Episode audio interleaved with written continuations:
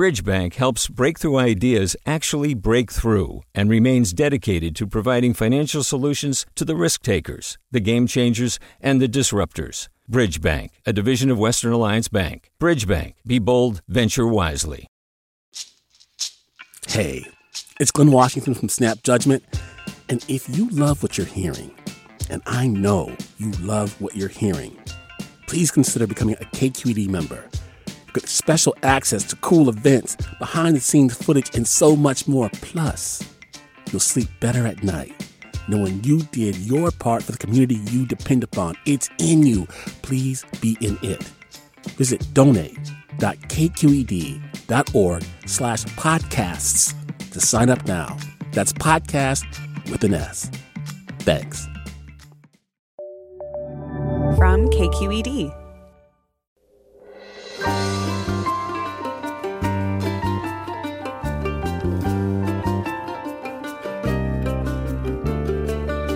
From KQED Public Radio in San Francisco, I'm Alexis Madrigal. Last night, the Supreme Court took its biggest step yet toward dismantling women's ability to access abortions. The majority decision, unsigned, declined to block a Texas law that even Chief Justice John Roberts described as unusual and unprecedented. While this is not technically the fall of Roe v. Wade, it will have both severe on the ground consequences and portends more monumental decisions could be coming from the conservative court. In a dissent, Justice Sonia Sotomayor wrote that a majority of justices have opted to bury their heads in the sand. After this news, we're devoting the whole hour to talking about the law, its antecedents, and the future of abortion access.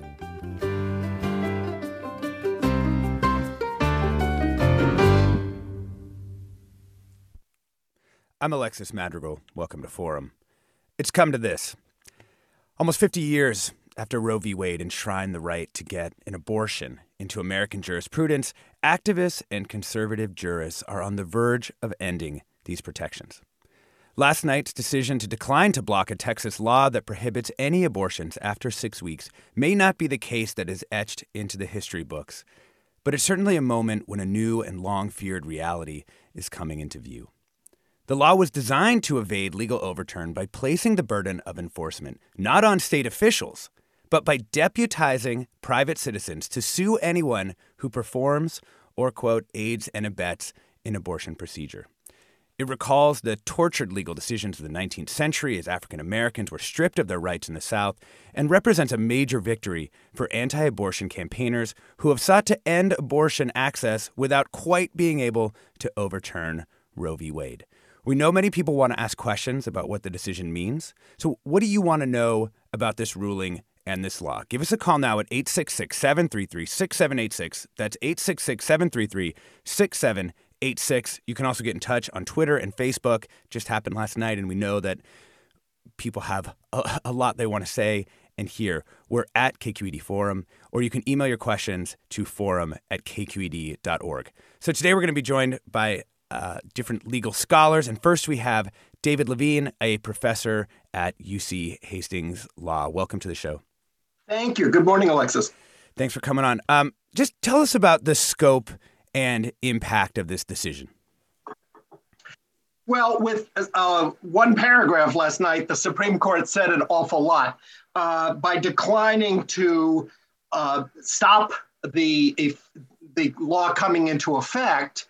Uh, the Supreme Court handed, did hand a tremendous victory to abortion opponents in Texas because this law now takes effect and it just has this uh, t- uh, deterrent effect because of the idea that private citizens in Texas can take it upon themselves to sue abortion, uh, people who aid or abet an abortion, uh, not just people who are employees of a clinic, uh, but with somebody who helped fund an abortion, uh, could be sued. And as a practical matter, anywhere in Texas. So even though the clinics might be re- located in more urban places like Austin or Houston, uh, the case could be brought really in any of Texas's many counties. So you could go judge shopping for this as well. So it just creates this vigilante justice that we haven't seen before. It's quite stunning. David, I, I mean, just as a as a layperson, this seems absolutely bananas. Like when you're reading how they this law uh, is proposed to be enforced, it just seems really wild. Why would this Texas law work like this? Well, the whole purpose is to have achieved what they just did, uh, which is to make it hard to figure out who you would sue to bring what normally happens in these situations is that when you get these very strong uh, anti-abortion statutes, what normally is done is that uh, people who are challengers, let's say in a, an abortion clinic like the Whole Women's Health in Austin, uh, which has brought a couple of these uh, before, uh, would then sue state officials and say, you can't enforce this law against us because it's unconstitutional. The problem here is by deputizing everybody in Texas uh, as uh, vigilantes who might want to sue, uh, it makes it very difficult to figure out who you would sue. Now, the plaintiffs, uh, Whole Women's Health, did sue a group of kind of representative defendants, and the case was proceeding on track to at least to hear the challenge. Uh, the trial judge in the case, a federal judge sitting in Austin, uh, had already dealt with the problem of whether the plaintiffs had appropriate defendants uh, and had said yes, they did, and was going to hold a hearing on whether or not to stay this law uh, this past Monday. And the Fifth Circuit intervened and said, don't do that. Didn't explain why, but canceled that hearing.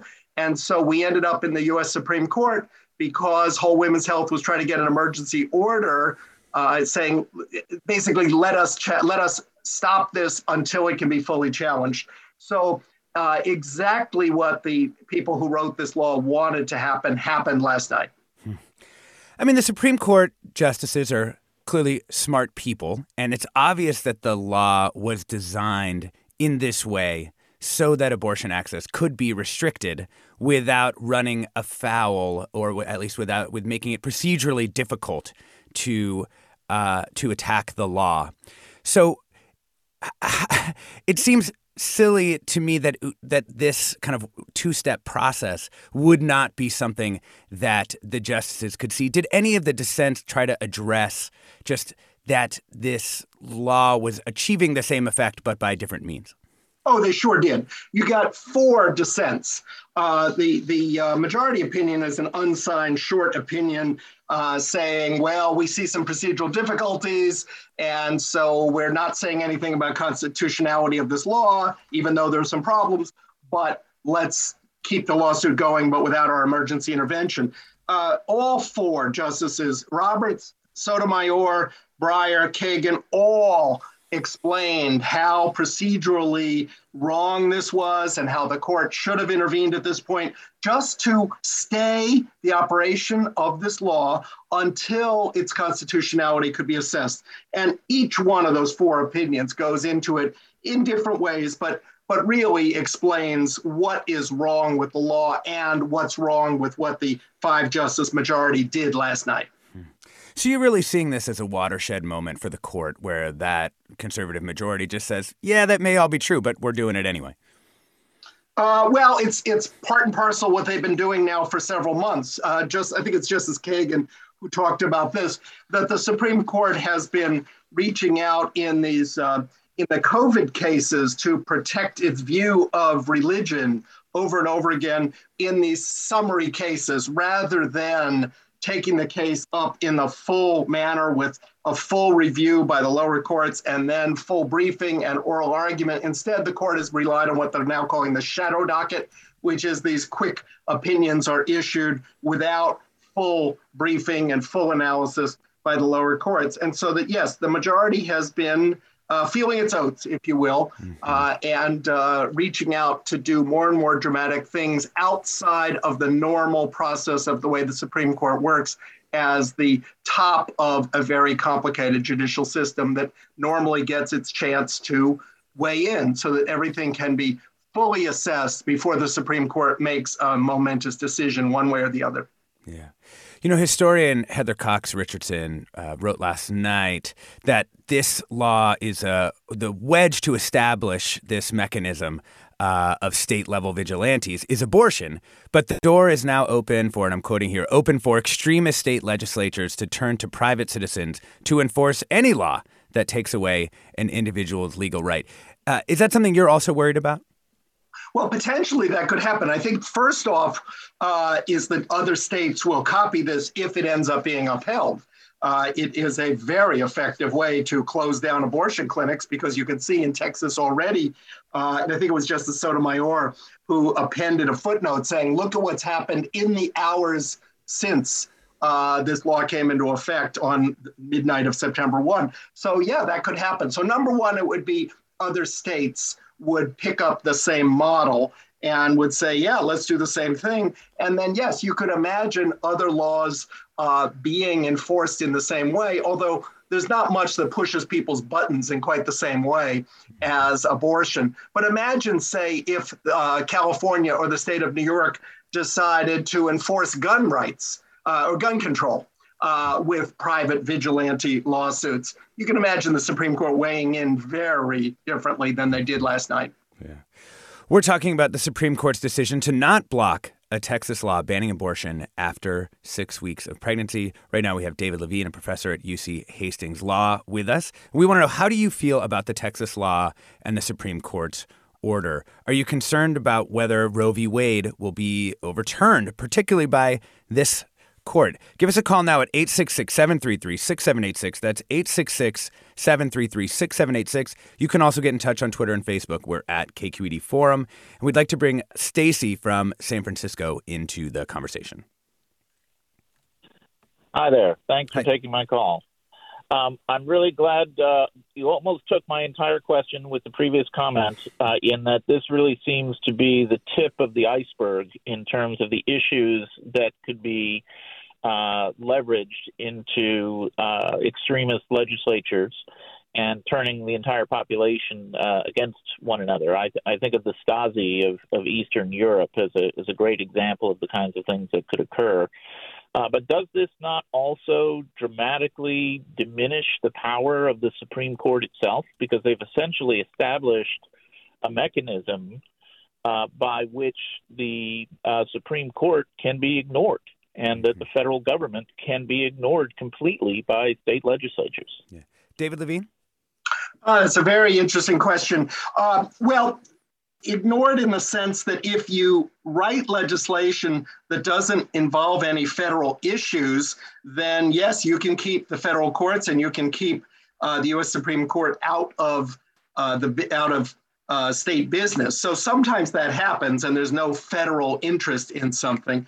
Uh, but but you're quite right that uh, this could lead to further vigilantism. You know, the other example I just thought of is what about in these states that are concerned about voter fraud? Why not pass a statute saying any citizen can start suing county clerks, uh, people who are the, uh, you know, just the volunteers who are helping to count votes or to be at uh, postal, at uh, polls, uh, and sue them because of some sort of made up concern about voter fraud. Uh, yeah, it, it is really pernicious and it, it needs to be shut down, but it, it may take some time before that happens.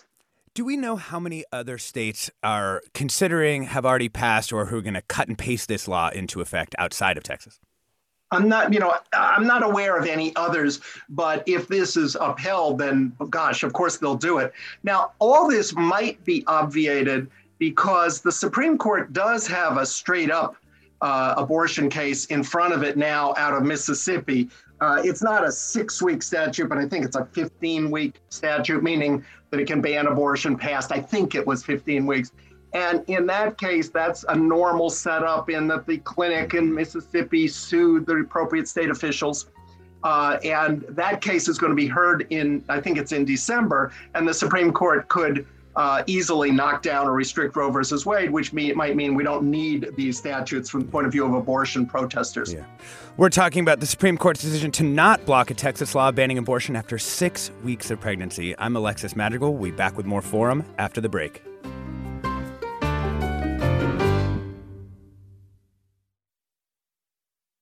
We're talking about the Supreme Court's decision to not block a Texas law banning abortion after six weeks of pregnancy, and we want to hear from you. What are your questions about this court and its approach to jurisprudence and abortion specifically? Give us a call now at 866 733 6786. That's 866 733 6786. You can also get in touch on Twitter and Facebook. We're at KQED Forum, or you can email your questions to forum at kqed.org. Julia writes, This Texas law reminds me of the Salem witch trials. Joseph asks, Are there any other well known tort statutes that empower citizens to enforce a state law? Doesn't this have a firm basis under common law? We'll come back to some of those questions soon. Uh, we want to introduce, we have David Levine with us, a professor at UC Hastings Law, and we want to introduce Michele Goodwin Chancellor. She's professor and director of the Center for Biotechnology and Global Health Policy at UC Irvine School of Law. Her most recent book is Policing the Womb Invisible Women and the Criminalization of Motherhood. Welcome to the show. It's a pleasure to be with you. Michele, can I just get your reaction to this? H- how do you see this in the long sweep of uh, the activism to reduce and restrict access to abortions? Well, it's a deeply uh, alarming uh, situation that we're now in. The Texas law itself is deeply alarming, and the Supreme Court's shadow uh, docket, the opinion in this case, is also deeply troubling. We have a Supreme Court that has decided, as Justice Sotomayor says, to put its head in the sand, or as Chief Justice John Roberts has said, um, to uh, avoid just simply leaving this alone, which in his opinion, is what the Supreme Court um, should have done by issuing a stay. The fact that the Supreme Court did not shows a number of things to us. It shows, one, that the conservative majority on the court um, is unwilling to intervene on matters so egregious as this, which really turned the tide in reproductive rights in the United States. And then, secondly, what the law itself also shows is that um, basically, at six weeks, a person may not know that she is pregnant. So this is essentially overturning Roe for the state of Texas. But even more alarming with that is that citizens are deputized to do the enforcing of this law itself.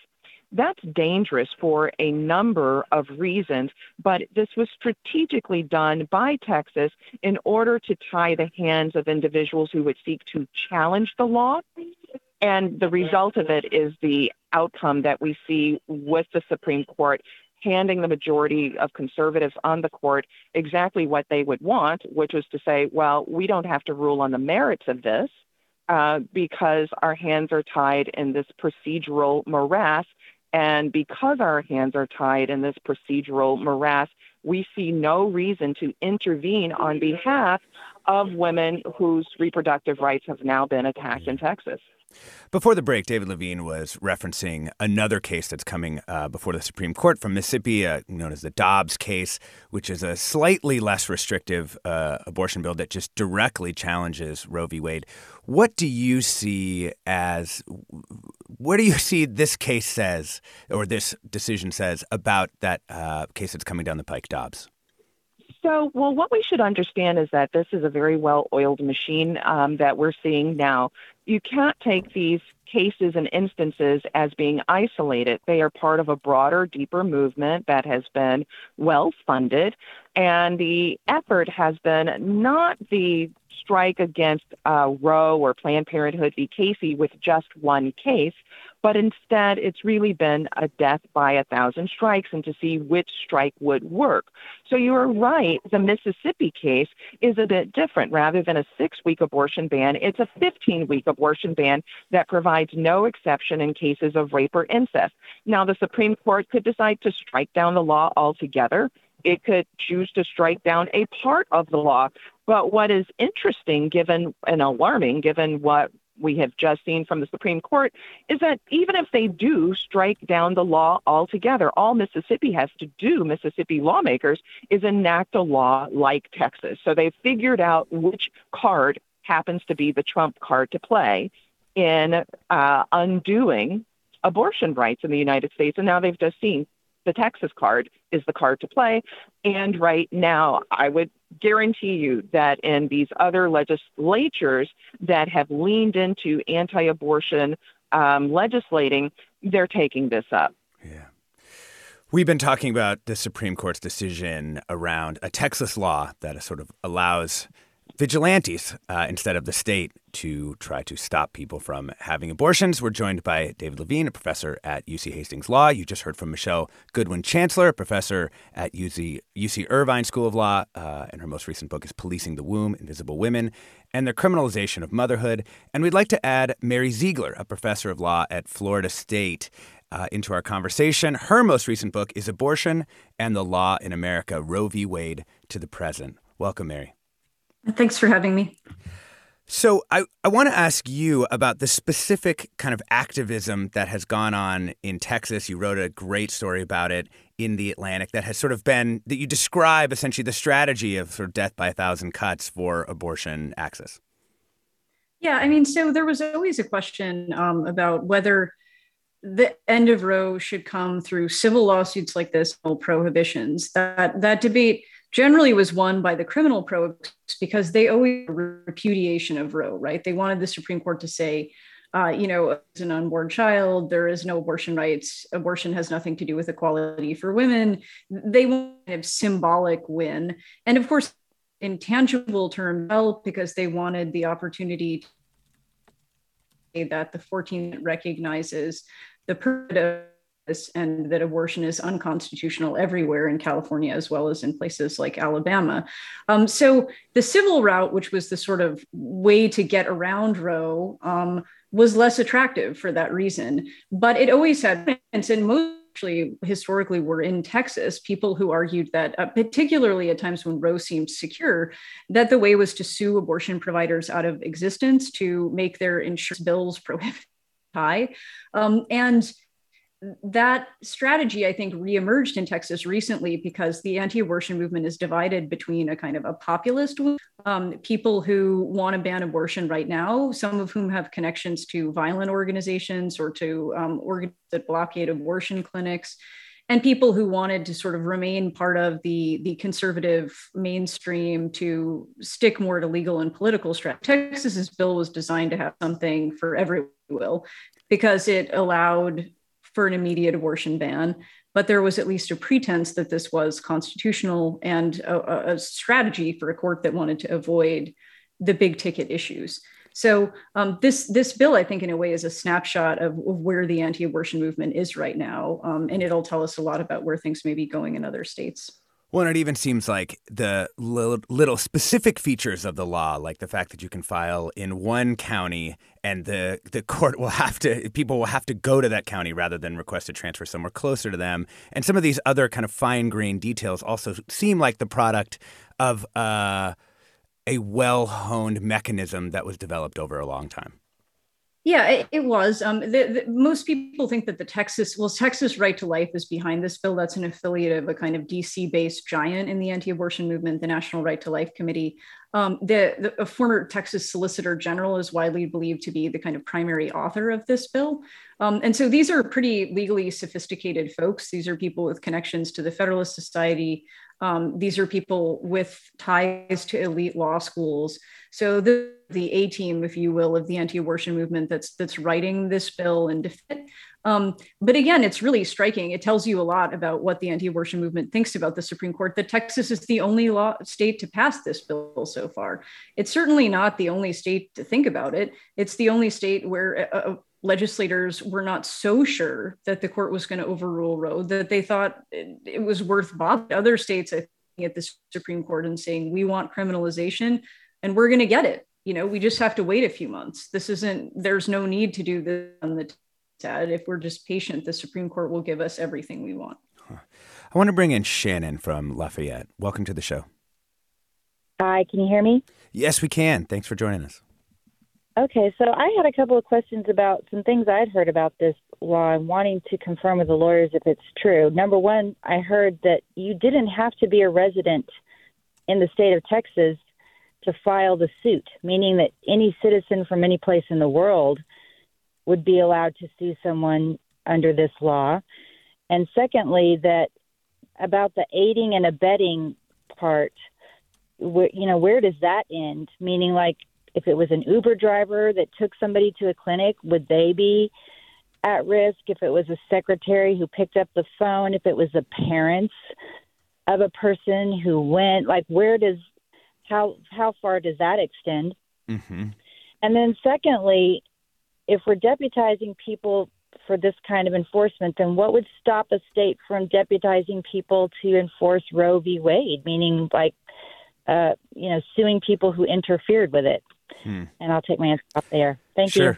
For that first uh, couple of questions, David Levine, um, do you have to be a resident to file a suit? And where does the aiding and abetting part of this law end? It is only Texas residents uh, that that have the right to sue. Uh, the eight and but it can be anywhere in the state. What what is amazing is how they've allowed this to uh, the plaintiffs can then pick their forum uh, and go find some pretty conservative judges to hear the case, uh, and then on the aiding and abetting, it does seem as if it could go quite far. Uh, so that if you know if you knowingly helped uh, somebody, uh, yeah, uh, give somebody a ride and drop them off at a clinic. Uh, well, what do you think they're doing at that clinic? Somebody, a parent who provided the money to help out, who was taking care of their child. yeah, it, it could go quite far. The, the person, the person who is pregnant is exempt from being sued, but everybody else around them. So employees of the clinic, you name it, the receptionist at the clinic, the person who set up your appointment, on and on and on, uh, could potentially be sued. And that's why this has such massive deterrence value because nobody wants to have to take the risk of being sued, having to pay the other side's attorney's fees, uh, pay for an attorney to, to defend you in a distant place. Texas is a very big place after all. And then you'd have to pay a minimum of $10,000 and maybe more after that. I wanted to uh, throw the other part of that question to Michele Goodwin, Chancellor Professor at UC Irvine School of Law, which was if we're deputizing people to enforce the state laws, is there basically a reproductive rights response using some of these same mechanisms? Well, that's a really good question. But be, before we go on to is there a response for the other side, let's understand the way in which deputizing Texas citizens to do this ultimately weaponizes vigilantism. And that's not an extreme comment. What we haven't done is to really pay attention to the violence that already takes place every day at abortion clinics in the United States. The normalization of surveillance, of stalking, of spitting on people, such that clinics have to hire security guards, put out cameras, volunteers have to come to protect patients. That's the starting point without a law that already bakes in harassment. And so I think it's really important to understand just how uh, incredibly harmful this law is because now it legitimizes harassment.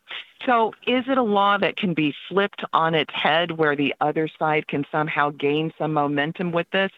Well, you know, I think that's really hopeful type of thinking because ultimately we have to be clear about where the the circuit in which Texas uh, occupies, which is the Fifth Circuit, and we have to be mindful about this Supreme Court. Both institutions have shown an unwillingness uh, to be thoughtful uh, and to um, do the work of the court in upholding justice, civil rights, and civil liberties, specifically as related to abortion rights. We would see the absurdity of this law if it related to gun rights. Can you imagine in Texas that a private individual would have a right to interfere with anyone aiding and abetting taking someone to a pawn shop to obtain a gun or on the other hand, if it related to something like colonoscopies or vasectomies, we would see the absurdity that involves abortion has in many ways numbed people to seeing um, the extreme effects. Mary Ziegler, professor of law at Florida State University, I want to ask you about who this law is really going to hurt. We know that there are people who are more more vulnerable because they have a difficult time accessing abortions further away. They can't leave the state. They don't have the money to. Can you tell us about what we know about that? Yeah, I mean, I think that the people who the law is going to hurt are primarily going to be um, low income people of color. We've already seen evidence of this um, in research uh, from the Turnaway study on what happens to people when they're they're unable to access abortion. And when you're looking in particular at um, travel out of state or potentially buying abortion medication, you're going to see people struggle to do that more when they have fewer resources in the first place. Um, it's also worth saying that the medication abortion option is trickier than it sounds because Texas is working to shut down abortion medication after the seventh week of pregnancy, although people will almost certainly break the law. Um, the question will become what Texas does about that. Texas, um, at the moment, uh, as we were saying earlier, doesn't um, include pregnant people in the group of folks who can be sued. But it's sort of hard to see how long that's going to last if abortion medication can be used by those people um, as a way to sort of circumvent what this law is trying to accomplish. Um, and of course, you know, we're talking about a region of the country where poverty is already serious, where health outcomes for people of color are already poor. And there's no reason that this law is going to do anything other than exacerbate those kinds of disparities. Mary Ziegler, let's stay with you. Jack tweets Are there any potential holes in this law based on issues related to medical privacy? How can potential plaintiffs get proof that someone had an abortion? Is rumor enough to bring a case? Don't people have a right to medical privacy? Uh, well, people certainly have a right to medical privacy. There's going to be, there already is um, kind of an industry in place in Texas just to try to smoke out people who are performing abortions or aiding other people in having abortions. So this is going to to rely on the kind of the rumor mill, right? I mean, people are going to have to be um, reporting their neighbors, their family members. Um, some people will be easy to ident- easier to identify than others. If you're thinking about people aiding or abetting, you know, obviously anti-abortion groups are going to be looking at um, abortion funds and other entities that help people find abortions um, as potential defendants in lawsuits. Um, but otherwise, it's going to rely on kind of a, re- a, reporting system, something that's sort of you know reminiscent. I mean, it's I'm exaggerating a little, but reminiscent of the Salem witch trials, where neighbors are going to have to to report on neighbors, and then it'll just be left to the courts in Texas to work out who's telling the truth. Um, and that too is is disturbing because it, it, makes what's already a stigmatizing experience for pregnant people potentially that much more frightening and especially when it comes to what the community is willing to do. Yeah. A listener writes but the like slope add to that. oh go ahead go ahead. Yeah which is that you know let's be clear that this is all a part of a much longer um, playbook that's really hard for us to address in the United States. And this is thinking about slavery. So if if we were to think about was there ever a law that deputized private citizens mm-hmm. and that incentivized private citizens through some form of pecuniary gain to surveil and stalk people and report them. Yes, that's the Fugitive Slave Act. Yeah. Um, and, and this is not being extreme or extremist to identify that was in law. These were laws that were never overturned. And when the Supreme Court had the opportunity to intervene on behalf of Black people who were by bounty hunters, it chose Michele Goodwin, Chancellor, making we're just losing you. We're talking about the Supreme Court's decision to not block a Texas law banning abortion after six weeks of pregnancy and the myriad legal issues that it raises. With David Levine, a professor at UC Hastings Law, Michele Goodwin from Chancellor from UC Irvine, and Mary Ziegler from Florida State University. And we do want to hear from you. Give us a call now, 866 733 6786. We'll be back with more Forum after the break.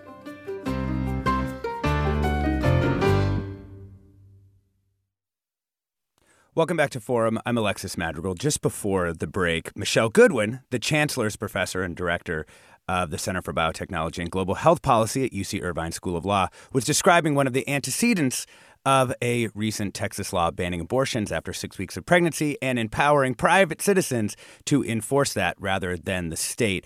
And we, we just lost you. I know you're joining us from a yeah. train. Thank you for that. Um, but I wanted you to give you. you. give you a chance to finish the point about the Fugitive Slave Act and its Thank you. resemblance. Yes, and so the, the the resemblance is quite specific and uncanny.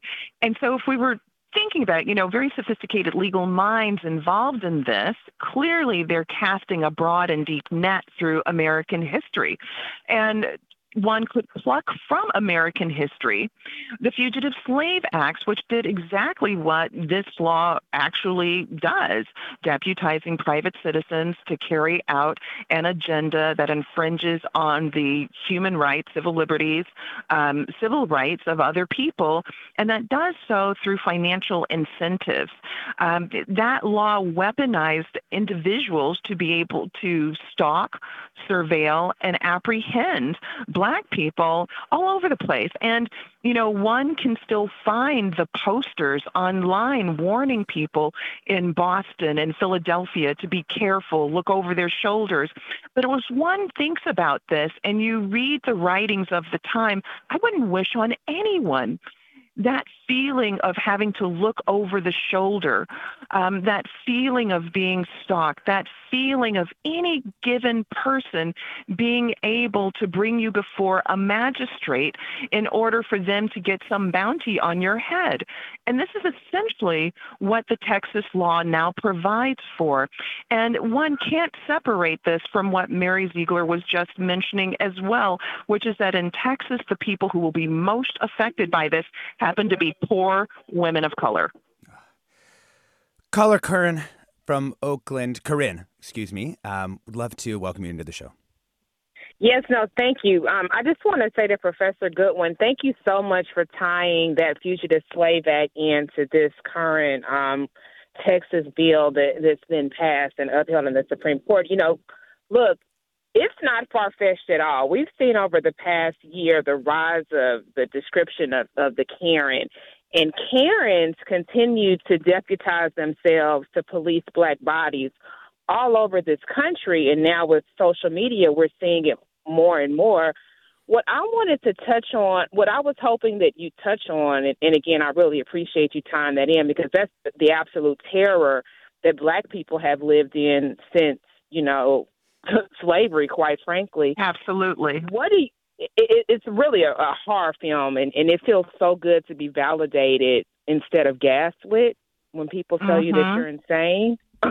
yeah. What do you see? I, I really see this as an economic justice issue for women, and I'm just surprised to see that the to see that we're back at back here again.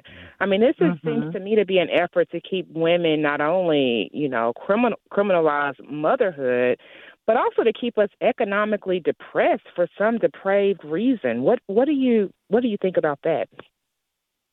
Well, I'd be happy to take that on. You know, you you touch on so much that's powerful right there. We can't divorce race from this. We can't divorce socioeconomics from this.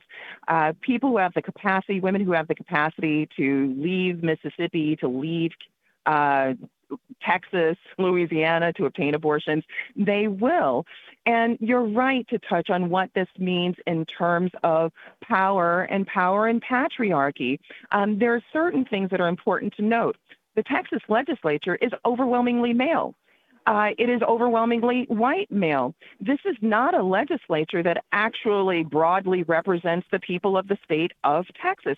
Now, of course, there can be those who would say, well, just vote them out of office, but it is still worth seeing that the people who are legislating about what happens in individuals' uteruses um, are people who don't have them um, and people who um, have not shown a regard even for people who intend to stay pregnant.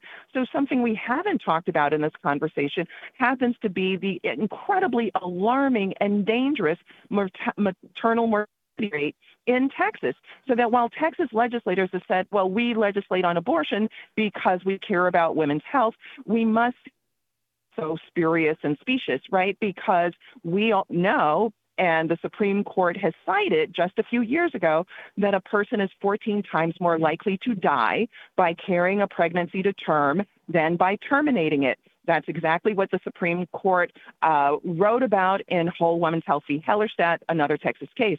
But even more than that, Texas has been described as the most dangerous place in the developed world to be pregnant. And that's not because you just don't have an access to an abortion. It is because it's just incredibly unsafe there and the kinds of help and support that people need while they're pregnant is just not available in Texas. And to add to that, we know that nationally, Black women are three and a half times more likely to die during pregnancy than white women are. That only magnifies in Texas, and that shows us how incredibly dangerous this is. In many ways, Texas has imposed a bounty and death sentence on the on women in that state, just given its own statistics, not statistics that I make up or you make up, but these are statistics from their Department of Health that inform us of this. That was Michele Goodwin, Chancellor's Professor and Director of the Center for Biotechnology and Global Health Policy at UC Irvine School of Law and her most recent book is Policing the Womb Invisible Women and the Criminalization of Motherhood. We're also joined by Mary Ziegler, professor of law at Florida State. Her most recent book is Abortion and the Law in America Roe v. Wade to the Present, and David Levine, a professor at UC Hastings Law. I also want to invite in Joanna Grossman, professor of law at Southern Methodist University's Dedman School of Law. She's also a board member of Jane's Due Process, a group which is uh, helps teens access abortion and birth control in Texas. Welcome, Joanna. Thank you. My pleasure to be here. Not not happy topic, but an important yeah. one. Um, can you tell us what's what's happening? You're in Texas. You're in touch with people on the ground who are providing reproductive health services. Um, what what happened yesterday as this law really went into effect?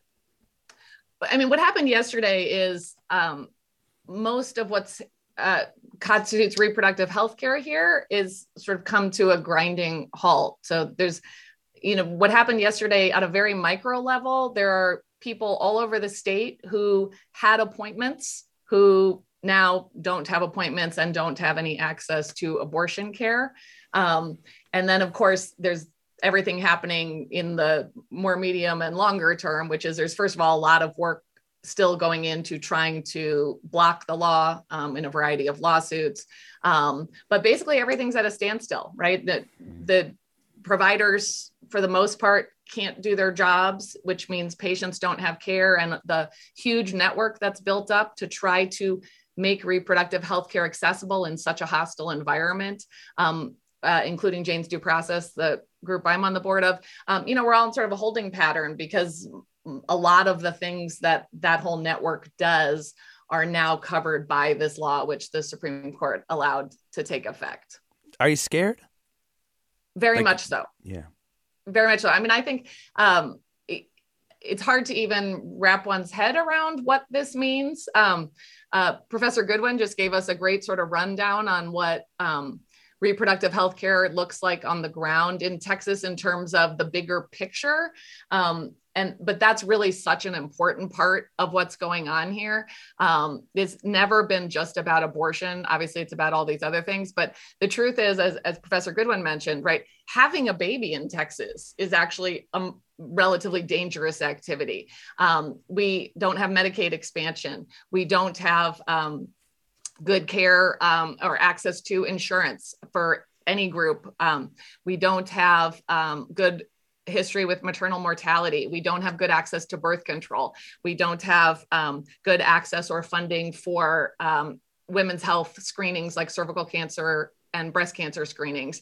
Um, so there's there's no one piece of this that explains the whole picture. It really is a system in which women are being kept down, deprived of their basic rights, and deprived of the, you know, the ability in some cases to stay alive. Um, so yeah, am I scared? I'm very scared. I'm scared for what this means for the future of the country. But right now, I'm scared for my clients. I represent minors who seek um, judicial bypasses um, to get abortions without parental consent, and um, so I know in a very um, human level what the impact is here.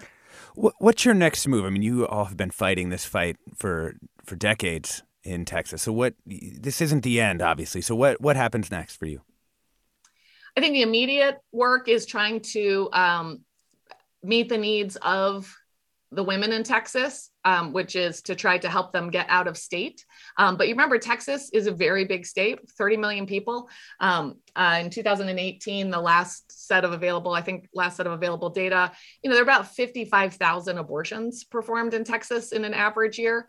Um, so that's 55,000 people who now um, 90% of them will have to go to another state, um, which going to another state is always a challenge. But in a state that's physically the size of Texas, that means that the average distance a person has to travel for abortion care now has gone up to uh, the average distance to about 250 miles. And for lots of people, it's going to be um, even more than that. Hmm. Um, so I think the immediate one thing that's going on is a lot of effort into abortion funds and setting up, you know, interstate networks and trying to figure out how to get all of those people um, the care that they need. And then there's a whole separate track, obviously, working on challenging the law. There are a variety of state lawsuits, some of which have already been filed, some of which will be filed in the coming days.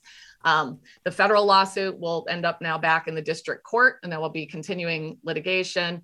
Um, and then there's going to be all these bounty hunter suits. So the uh, Right to Life Network is, you know, busy collecting um, Google forms where you report people that you suspect of having abortions. As Professor Ziegler talked about, the sort of rumor mill is in full.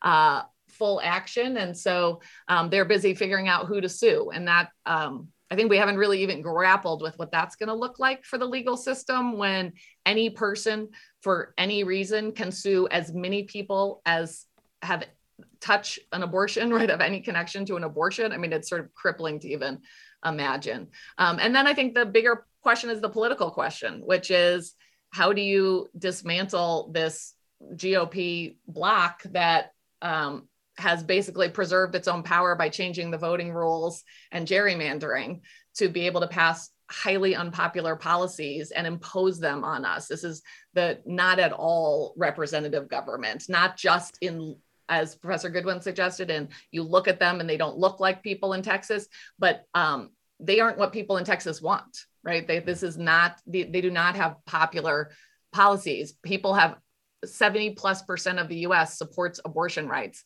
Um, so this is not a popular policy. So now we got to figure out how to, they've also just changed all the voting rights to make it even harder to get them out of office. So um, I don't know. Politically, yeah. the, the big questions are political, I think. Yeah. Joanna Grossman, professor of law at Southern Methodist University's Dedman School of Law and a board member of Jane's Due Process, a group which helps teens access abortion and birth control in Texas. Thank you so much for joining us. I want to let you go because I know you, you've got a you've got a big to do list as we just heard. Um, want to bring in. You. Thank you so much. I want to bring in April from Belmont. Hi. Um, I used to get um, my contraception from Planned Parenthood. Um, and then I also had a uh, missed miscarriage where I went to a clinic that removed the pregnancy.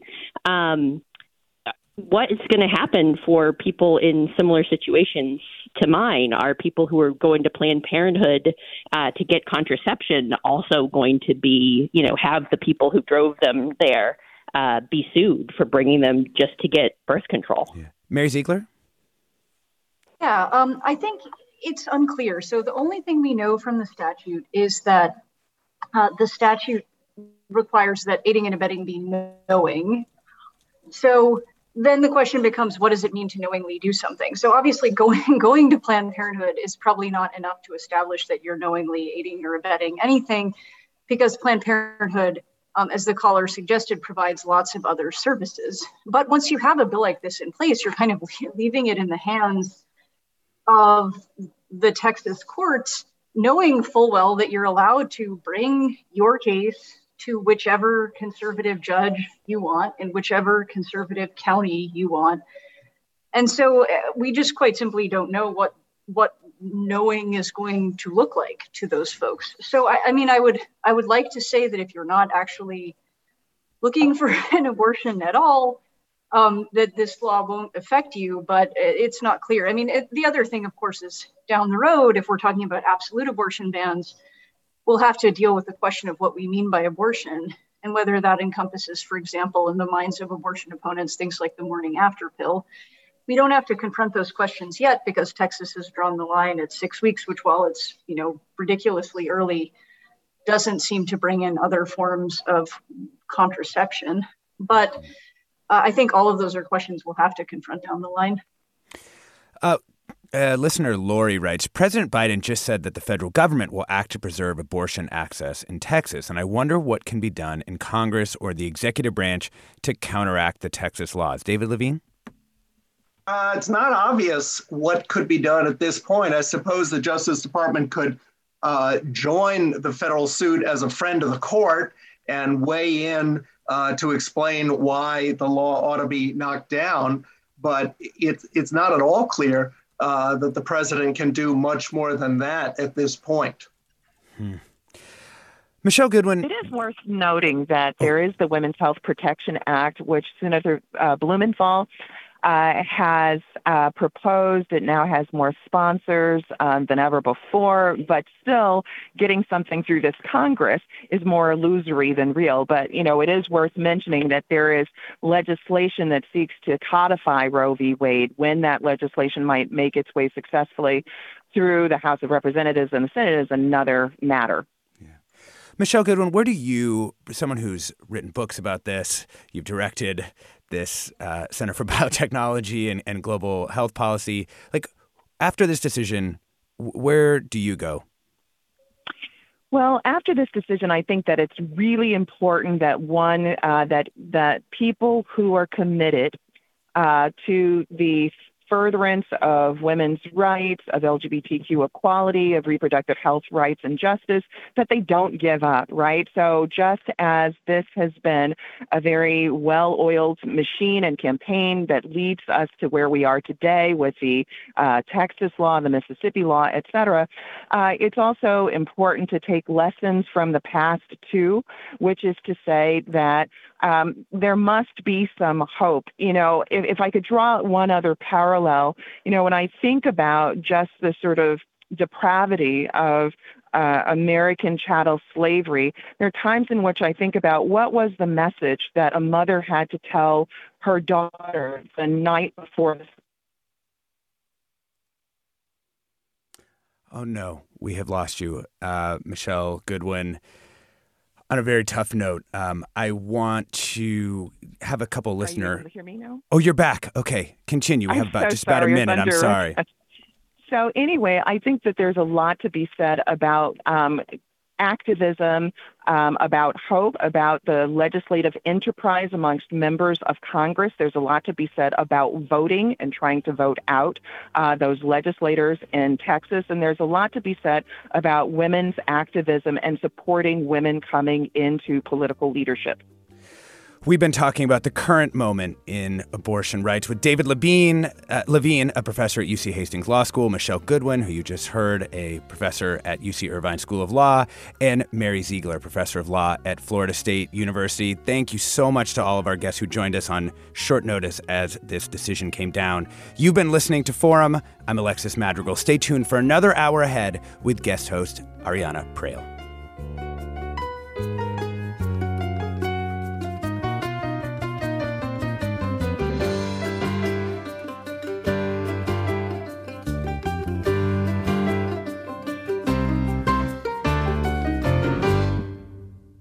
Funds for the production of Forum are provided by the members of KQED Public Radio and the Germanacos Foundation and the Generosity Foundation. Support for Forum comes from San Francisco Opera. Set 10 years after a school shooting, the critically acclaimed opera Innocence takes us into a complex emotional journey where our understanding of innocence and guilt is constantly upended.